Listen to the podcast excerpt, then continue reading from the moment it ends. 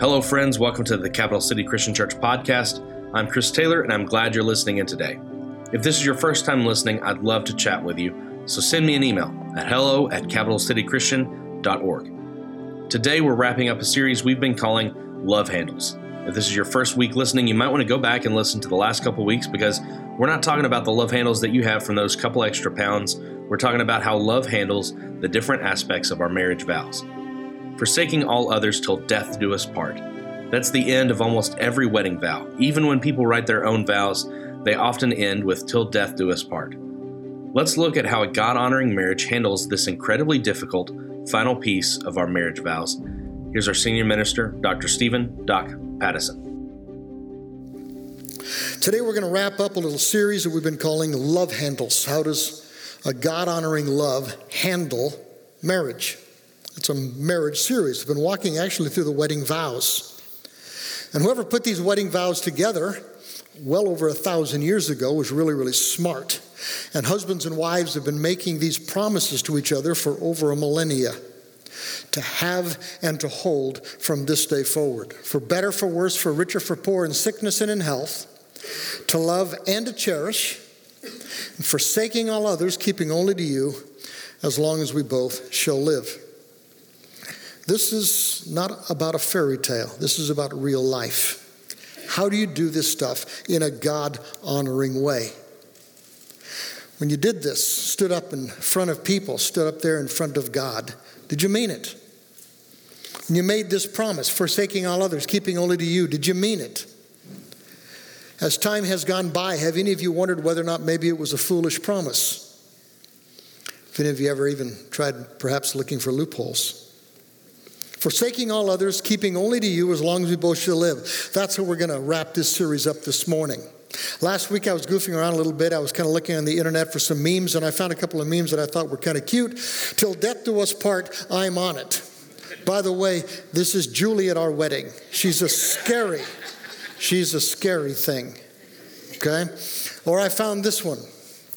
Joe was a nice man, married for over 50 years. His wife, Sarah, was left devastated after he died. A couple months later, she also died. When she reached heaven, she was looking for her husband all around. Suddenly, behind a cloud, she could see Joe with another woman. So she ran towards him. Joe, darling, Joe. Joe said, Stop right there, woman, and don't you darling me. The marriage vows were clear till death do us part. You get it? That's kind of funny. Oh, I don't care if you think it's funny. I thought it was funny. Here's this one. How about this one? Till death do us part, or you become a zombie, and then I'm just going to shoot you in the head. All right? Any of you Walking Dead fans? I get that one. One more. Couple is sitting down for dinner when the husband goes to the soda to the to, to, the fridge for a soda. He stands in the doorway of the fridge for several seconds before saying, "We're out of soda." Wife sighs and says, You are absolutely helpless. She goes to the fridge, moves items out of the way, pulls out a soda, hands it to her husband, and she says, What would you do if I were to suddenly die tomorrow? Husband says, I'd start rehearsing my alibi and make sure I got acquitted. that's kind of funny. You got to admit that's kind of funny. I tell people a lot if you don't think it's funny, it's okay. It made me laugh. What if we actually morphed the wedding vow more like to what most people, or a lot of people, do at least. Forsaking all others, keeping only to you for as long as our love shall live. That work? Or how about this one? Forsaking most all others, keeping mostly to you as long as our most shall live. Try that one in a wedding ceremony and see how that goes over forsaking all others physically, keeping only to you physically, as long as our love shall live. Because we kind of think that as long as it's not physical, it's not adultery. Right? A lot of us promise more than we deliver. I think a lot of folks kind of look back and they wonder whether the promise they made was wise. What if you discovered that you made a bad promise? Should you keep it? What do you think? I mean, children deliver all kinds of promises and they can't deliver on them. As adults, we promise things that we can't deliver. Is this one any different? We stand there before God and men and we swear, forsaking all others, I'm going to keep only to you as long as we both shall live. Solomon was at one time considered the smartest, wisest man in the world. Here's what he says He says, If you make a promise to God, keep it. You think it applies? Moses put it like this He says, If a man makes a vow to the Lord that he's going to do something, or if he swears an oath that he's not going to do something, he mustn't break his word. Does that apply? Does it matter? And I suspect that this is a promise that most of us meant once. But after time, some of us get a little squirrely, and you're thinking, well, what if you change your mind? Or what if the person that you married isn't the person you thought that he or she was? Or what if you no longer love the one that you promised yourself to? Wouldn't it be hypocrisy to keep your promise in that case? Or what if your heart leads you to another? Wouldn't your heart trump the vow? Because we're really good at finding loopholes, aren't we?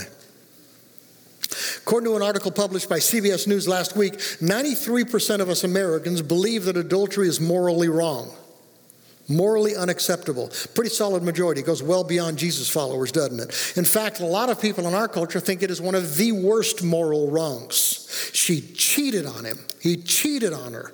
Crucify the bum. They've got kids, for pity's sakes. It's a sin that fires people up. And yet, it's really hard to pin down the numbers because you research this, they're all over the map. But according to one article I found in Psychology Today, it says that 50% of our marriages are going to experience an affair. And I think they're only counting the ones that are physical. And I'm not sure they're the only ones that count with God. So we think it's wrong, and yet a lot of us go there anyway. And when we go there, we usually try to convince ourselves that we're one of the exceptions to the rule, that it's not right for most people most of the time, but it's right for me this time. And in the long run, it's going to be better for my spouse and it's going to be better for my kids, right?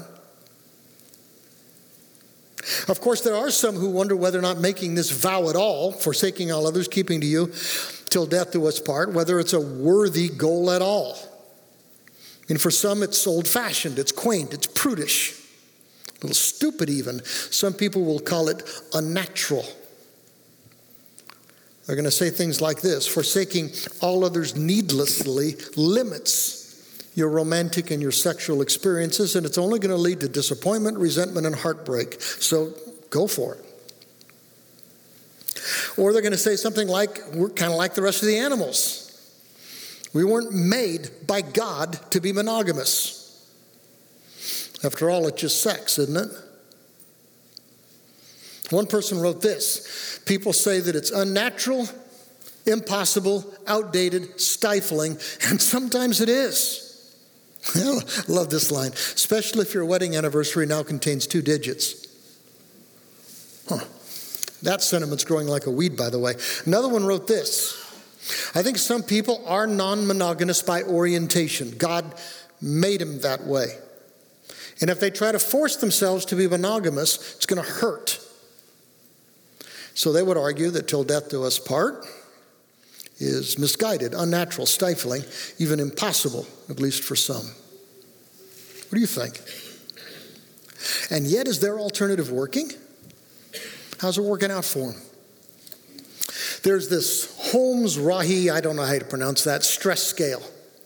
And basically, they measure 43 different stressors. These are the things that kind of bring stress into a lot of people's lives, right? Measures things like a serious illness, being fired, going to jail, a foreclosure, a kid leaving home, all the way down to the stresses of Christmas. It's kind of amazing how they do this thing, and they give them a scale on how much stress that it causes. Top three stressors are going to be the death of a spouse, divorce, and marital separation. Top three stressors. I'd actually think that you ought to reverse the first two, but they're the ones who studied it. Fact is, that gets right to the heart of this promise. Because people know the pain that it causes, the ripple effects when we try to convince ourselves that it's not going to happen in our case. But despite how hard it is to keep this promise, it's still a dream. There's still something inside of us we have a hunger for a happily ever after, right? dream of every kid, dream of every person who stands up and makes this vow at a wedding. And even if your marriage is struggling, you've got this sense that there's got to be someone out there that it'll work this way with. It's got to be more than a fairy tale. And, guys, for us Jesus followers, it is not just a wish, a dream, a fairy tale. It is the will of our God. Do you believe that? It's what he meant. It's what he wants. It's where he's trying to lead us if we're willing to follow. It's not hard to establish. Just look in the Old Covenant. This is the Old Covenant we had with God. Ten Commandment number seven Thou shalt not commit adultery. Pretty straightforward. And in case you missed that one, kind of reinforced by commandment number 10, you shall, shall not covet your neighbor's wife. Not a lot of loopholes. And a lot of folks say, well, that's old covenant, right? That's not what we're under any longer as Jesus followers. Then you go to the new covenant, and Jesus says this You've heard that it was said, You shall not commit adultery. But I tell you, anyone who looks at a woman lustfully has already done it in his heart, which means don't go there. He actually raises the bar. But how is it possible to live that purely in our world?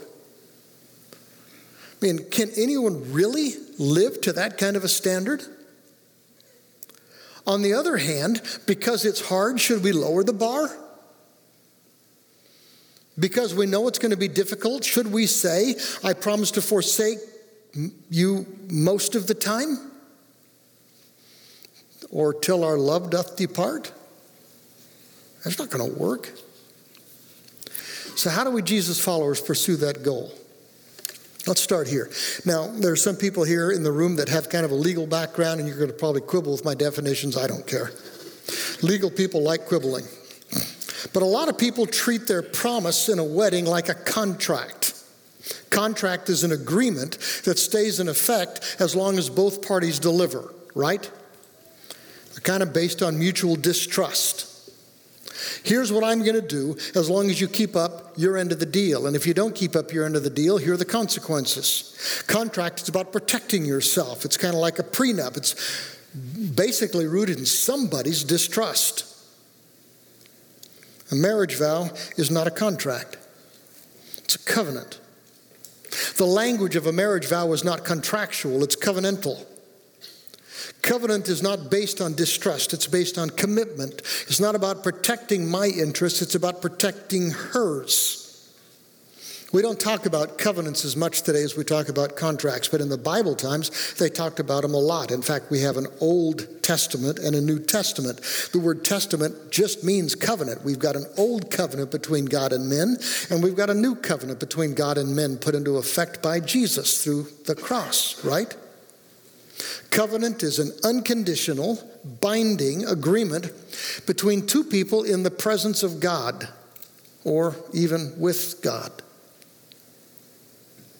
And sometimes in the Old Testament, or the Old Testament times, yeah, it was, they'd seal a covenant with a very weird but a very graphic ceremony. In Hebrew, the word for covenant is the word berith, which literally means to cut. And so they'd use the language they're going to cut covenant. And the way that they would do that sometimes is that they'd take an animal and they'd literally slice it in half, cut it right down the middle. And they'd separate the two halves, and the people would pass between the two halves, basically saying this If I break my covenant with you, may God do to me what I have just done to this animal. May he cut me in half. Now, that would kind of add a little spice to a wedding, wouldn't it? Cut an animal in half, put a couple people pass through it. That's humor. Probably won't work. In a marriage, it's a promise to surrender my rights and to protect yours. In a marriage, it's not about me anymore, about what I want, what I like, what I feel. I'm committed to you, what you want, what you think, what you like, what you feel. And if you think about it, you made a covenant. If you're a Jesus follower, you made a covenant with God too, right? to live for what he wants, what he likes, what he feels, irrespective sometimes of what you want, like, and feel. Julie and I made a secondary covenant with each other. What our spouse wants, what our spouse needs, what our spouse feels.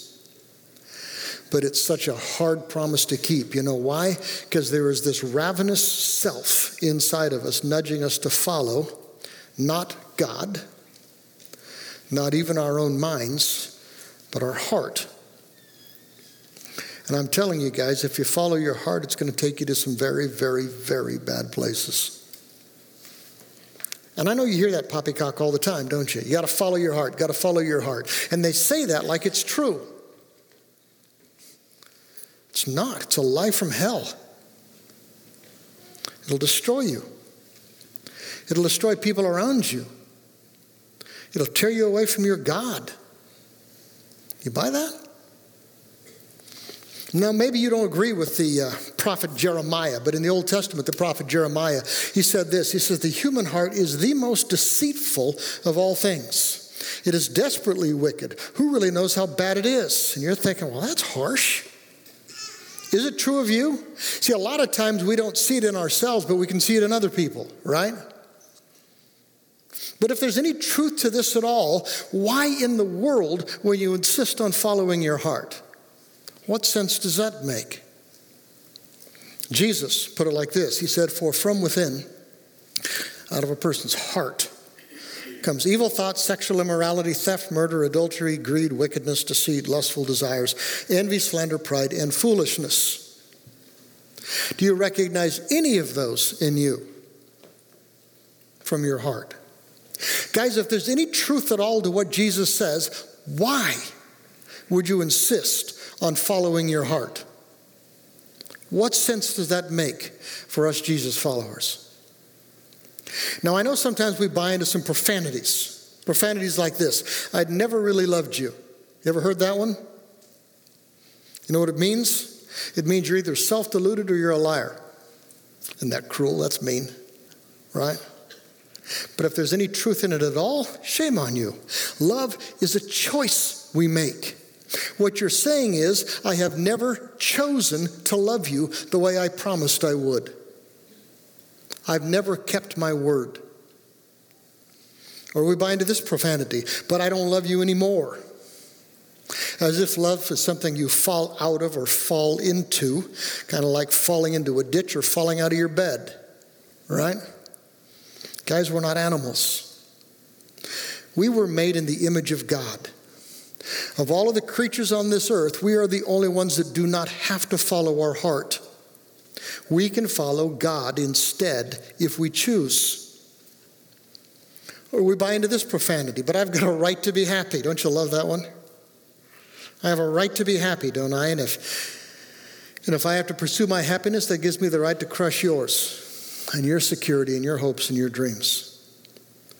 And I have a right to pursue my happiness, even if it means that I have to disobey my God, my Savior, and my Lord.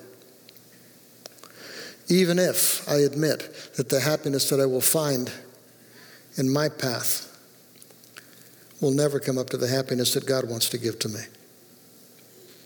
See, all of these profanities come from following the heart instead of guarding the heart, which is how Solomon, the smartest man in the world at one part, that's how he put it. Guard your heart above all else. Do you know why? Because it determines the course of your life. He says, don't follow your heart, guard it. Guard it. Watch what goes in, watch what comes out. You're not an animal. Of all of the creatures of the earth, you are the only ones that God could say to, guard your heart. You're the only ones who don't have to follow your heart. It's not about doing what feels right. It's about choosing what is right as determined by Him. As determined by Him. So let's get down to where the rubber hits the road. How do we do this? Forsaking all others, no matter what I feel, forsaking all others, keeping myself only for you till death do us part. How do you keep your word, your covenant? Because eventually our world and eventually your heart are going to try to get you to undermine or are going to try to get you to break that promise. So, how do we do it? First thing, I think we got to understand how the temptation works. And second is we got to nip it in the bud. Understand how it works and nip it in the bud. Because the further you go down this road of temptation, the harder it's going to be to get it stopped. First of all, understand what's happening. Here it is Guys, most guys and ladies don't go into a marriage planning to violate their vows. Now, I know a few do. There are a few who think that forsaking all others is quaint and unnatural. So the more the merrier, right? But good men and good women don't plan to violate their vows. It's almost as if there really is a tempter. there is. Who's trying to draw us in, and he takes us down this path that we need to understand. It usually begins with someone that we're close to. Maybe we work in the same office, maybe our kids go to the same ball team, or maybe we're in the same life group at church, and we have so much in common that it's uncanny. And at some point, we do this. For some reason, we start comparing that person to our spouse. He's so spiritual. Or she really takes care of herself. Or he's so thoughtful. Not like the twit I married. And when you start paying attention to someone, it's almost inevitable that eventually they're going to start paying attention to you back. And it's nice. They start giving you attention, they start giving you the encouragement and the value that you're not feeling from home anymore. He understands how I feel. She admires me and thinks that I'm special. It feels good. Ever been there? Is it adultery yet?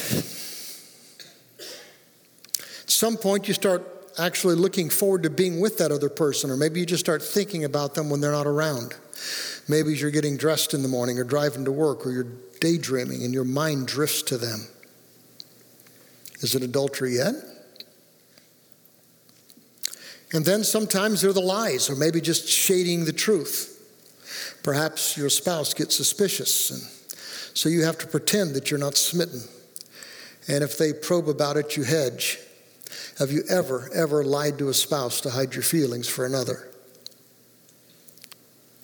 And at first it's platonic, platonic, non physical. But oftentimes it starts to drift. Instead of just a glance, the eyes lock and linger. Instead of just a touch, the hand lingers. Is it adultery yet? Let me tell you this most people who are doing it don't think so. Most spouses do. So do I. And then it starts to get more personal. They begin confiding in each other, sharing their fears and their dreams, drinking in each other's understanding and comfort. Words that belong to a spouse are given to another. Is it adultery yet? Usually they don't think so because it's not physical, which is the line, they tell themselves. And as the emotions get deeper, so do the touches. Now, an arousing touch or squeeze or hug. Not intimate yet, but it's heading there. And even the most callous among us would admit that lines are being crossed. Maybe there are special little messages, special little gifts, encouraging notes or texts if you can figure out a way to keep them hidden. And still, for many good people, the denials, because you know what? The further down this path you go, the more irrational that you get. You've seen it in others. We're quite skilled at fooling ourselves into thinking there's really nothing wrong. We can be so stupid. But by this time, we've already played out in our minds all of our spouse's inadequacies. We've convinced ourselves that we really do need this new person in our life. After all, I have a right to be happy, don't I? And I'm never, not quite sure I ever really loved my wife, at least like I love this one. Is it adultery yet? Even if you haven't gone all the way physically? And when they get this far, getting out of it pretty much takes an act of God. And what used to be one, we promised, now becomes two. And with another, two become one. And nearly always, not always, but nearly always, there follows the pain and the shame and the guilt which overwhelms you and those that you promise to love. And nearly always, there also follows the distance that you feel from your God. And nearly always, there also follows this distance you feel from the people of God that you used to be close to. because now they feel like a nest of fleas in your den of silk. And so often, if you try to hang on to God, you have to move to another group of Jesus followers where you don't feel so judged. And eventually, I hope, and usually, there comes a sense that maybe we have settled for way less than God's dream. Not because your new passion is inferior to your old one, but because you sense that maybe you blew it. Because we were created in the image of God. Which means, of all of the creatures of this earth, we are the only ones who do not have to follow our hearts. And when we learn to live for someone who's bigger than ourselves, when we learn to love for something and someone other than ourselves, when we break the grip of self, we grow into something magnificent. In fact, we grow more God like in the image of God as we were created to be. Guys, in a nutshell, that's kind of the some of the steps of the path. And it's an intoxicating path, it's a powerful path. So, how do you pull it off? Forsaking all others, keeping only to you till death do us part. Right off the bat, as soon as you recognize you're on the path, get off. Nip it in the bud. Sooner the better. Better. No matter what your heart is trying to tell you. It is not about trying to figure out the line so you can step up to the line and not step across. If you're looking for the line, you're going to cross it. Guys, our passions are stronger than our wills. Jesus said, Our spirit is willing, but our flesh is weak. If we start down that path, it's going to be nearly impossible to stop. So don't start. And if you're on that path, stop, run away. More specifically, I'm going to give you four prescriptions. Are you ready? First prescription is for those who are not married yet, because this counts for you guys too. Fight for premarital purity. Fight for premarital purity.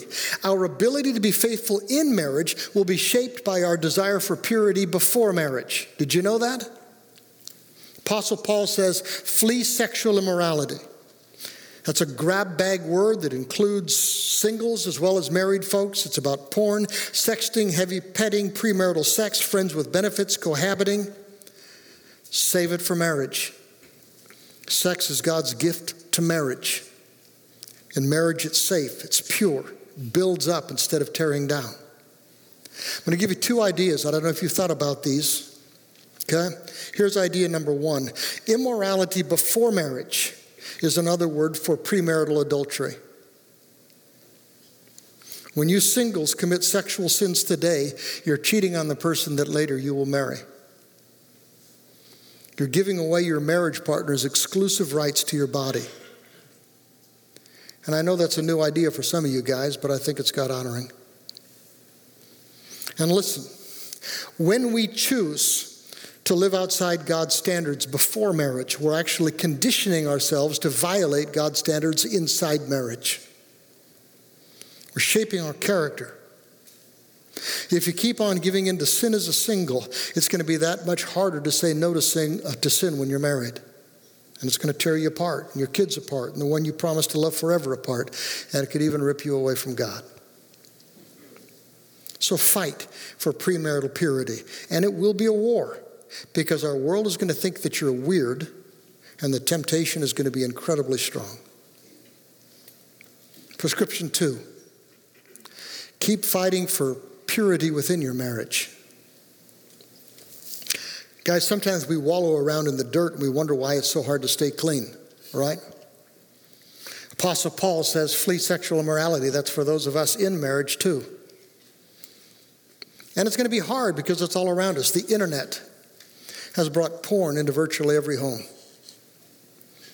The number of, of us who are getting caught up in it is absolutely staggering. Got to fight it.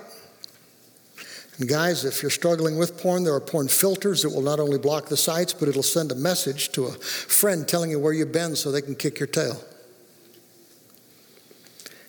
And maybe we need to do a little more screening of our TV habits and our movie habits. Some shows are just bad, and if you're struggling with temptation, why do you immerse yourself in that temptation? And this one is going to sound odd, I know, but I think we have to be careful with our other sex friendships. And they're not bad. I mean, uh, ladies should have some really good guy friends, and guys should have some real good lady friends. But it's not wise to make them your closest friend and your confidant without your husband or your wife there. It's too easy for your heart to drift. Our hearts can drift towards anybody. And if you sense yourself taking even the first steps down that path, run away, build a wall. You see, we can easily develop feelings for someone other than our spouse, and we can choose not to. We can choose to stop it to run away, to build a wall when we feel that tug. We do not have to follow our hearts. Prescription three, this one's huge. You got to keep investing in God. You know why? In the face of sexual temptation, most people are prone to push God away. It's what they do. But if you want victory in your battle with sin, you're going to need God. Your temptation is going to be stronger than you are. Your will to sin will be stronger than your will to be pure. We cannot defeat our own sin. He can. We've got to stay connected to God. We've got to stay connected with other Jesus followers who keep us accountable. We've got to respond if our God convicts us of sin because we're going to need His strength to win this war. When people start down this path towards adultery, they nearly always start drifting away from God. You keep pursuing Him, and He'll keep you straight and pure. Last one. This one's good. You got to keep investing in your marriage. I love the way Craig Groeschel put it. We used it a week or two ago. I forget when. He says, when the grass starts looking greener on the other side, mow your lawn, right? Tend your lawn. Bible puts it like this. It says rejoice in the wife of your youth. A loving doe a graceful deer may her breast satisfy you always. May you ever be intoxicated with her love. And some of you guys are kind of thinking a little bit to yourself a loving doe a graceful deer. Maybe a few decades ago have you seen her lately? Some of you ladies are thinking a powerful buck, buck a majestic stag. Look at him his parts don't fit together like they used to but the point is this keep drinking from your own well, keep watering your own lawn. Any two serious, good Jesus followers can build a powerfully good marriage for a lifetime if they keep investing in their marriages. Okay, let me wrap it up with this. Forsaking all others, keeping only to you, as long as we both shall live. If you're married long enough, you're going to face the temptation to violate that vow, that covenant. I'd be surprised if there are many in this room who haven't faced that temptation. I'd be surprised if there aren't many in this room who haven't succumbed to that temptation. If you've succumbed, there's grace. Our God is amazing with grace. Ask His forgiveness. When He forgives you, receive it and don't wallow in what He has forgiven you for.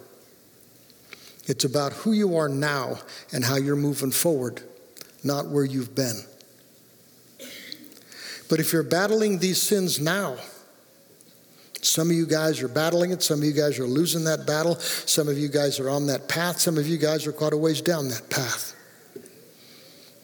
What I'm going to ask you to do is hard. Run away from the person who's pulling you away from your God and your family. And then run back to your God and run back to your family. You buy that? Some of us may need to do some confessing to God this morning, and you may, may even need to have a conversation with your spouse a little later on. There may be some in this room that need some strength, maybe some repenting, which means to turn around and try to go the other way. There may be some in this room that need some prayer. You need some help. I'd love you to find one of our staff. Vern's right down here. We've got other staff around. Some of our elders are close. They'd love to come and talk and pray with you. We're going to hang down here after the service is over during the Lord's Supper time. Just come talk to us. We'll take you in there and we'll pray with you. And then we're going to invite you to this table.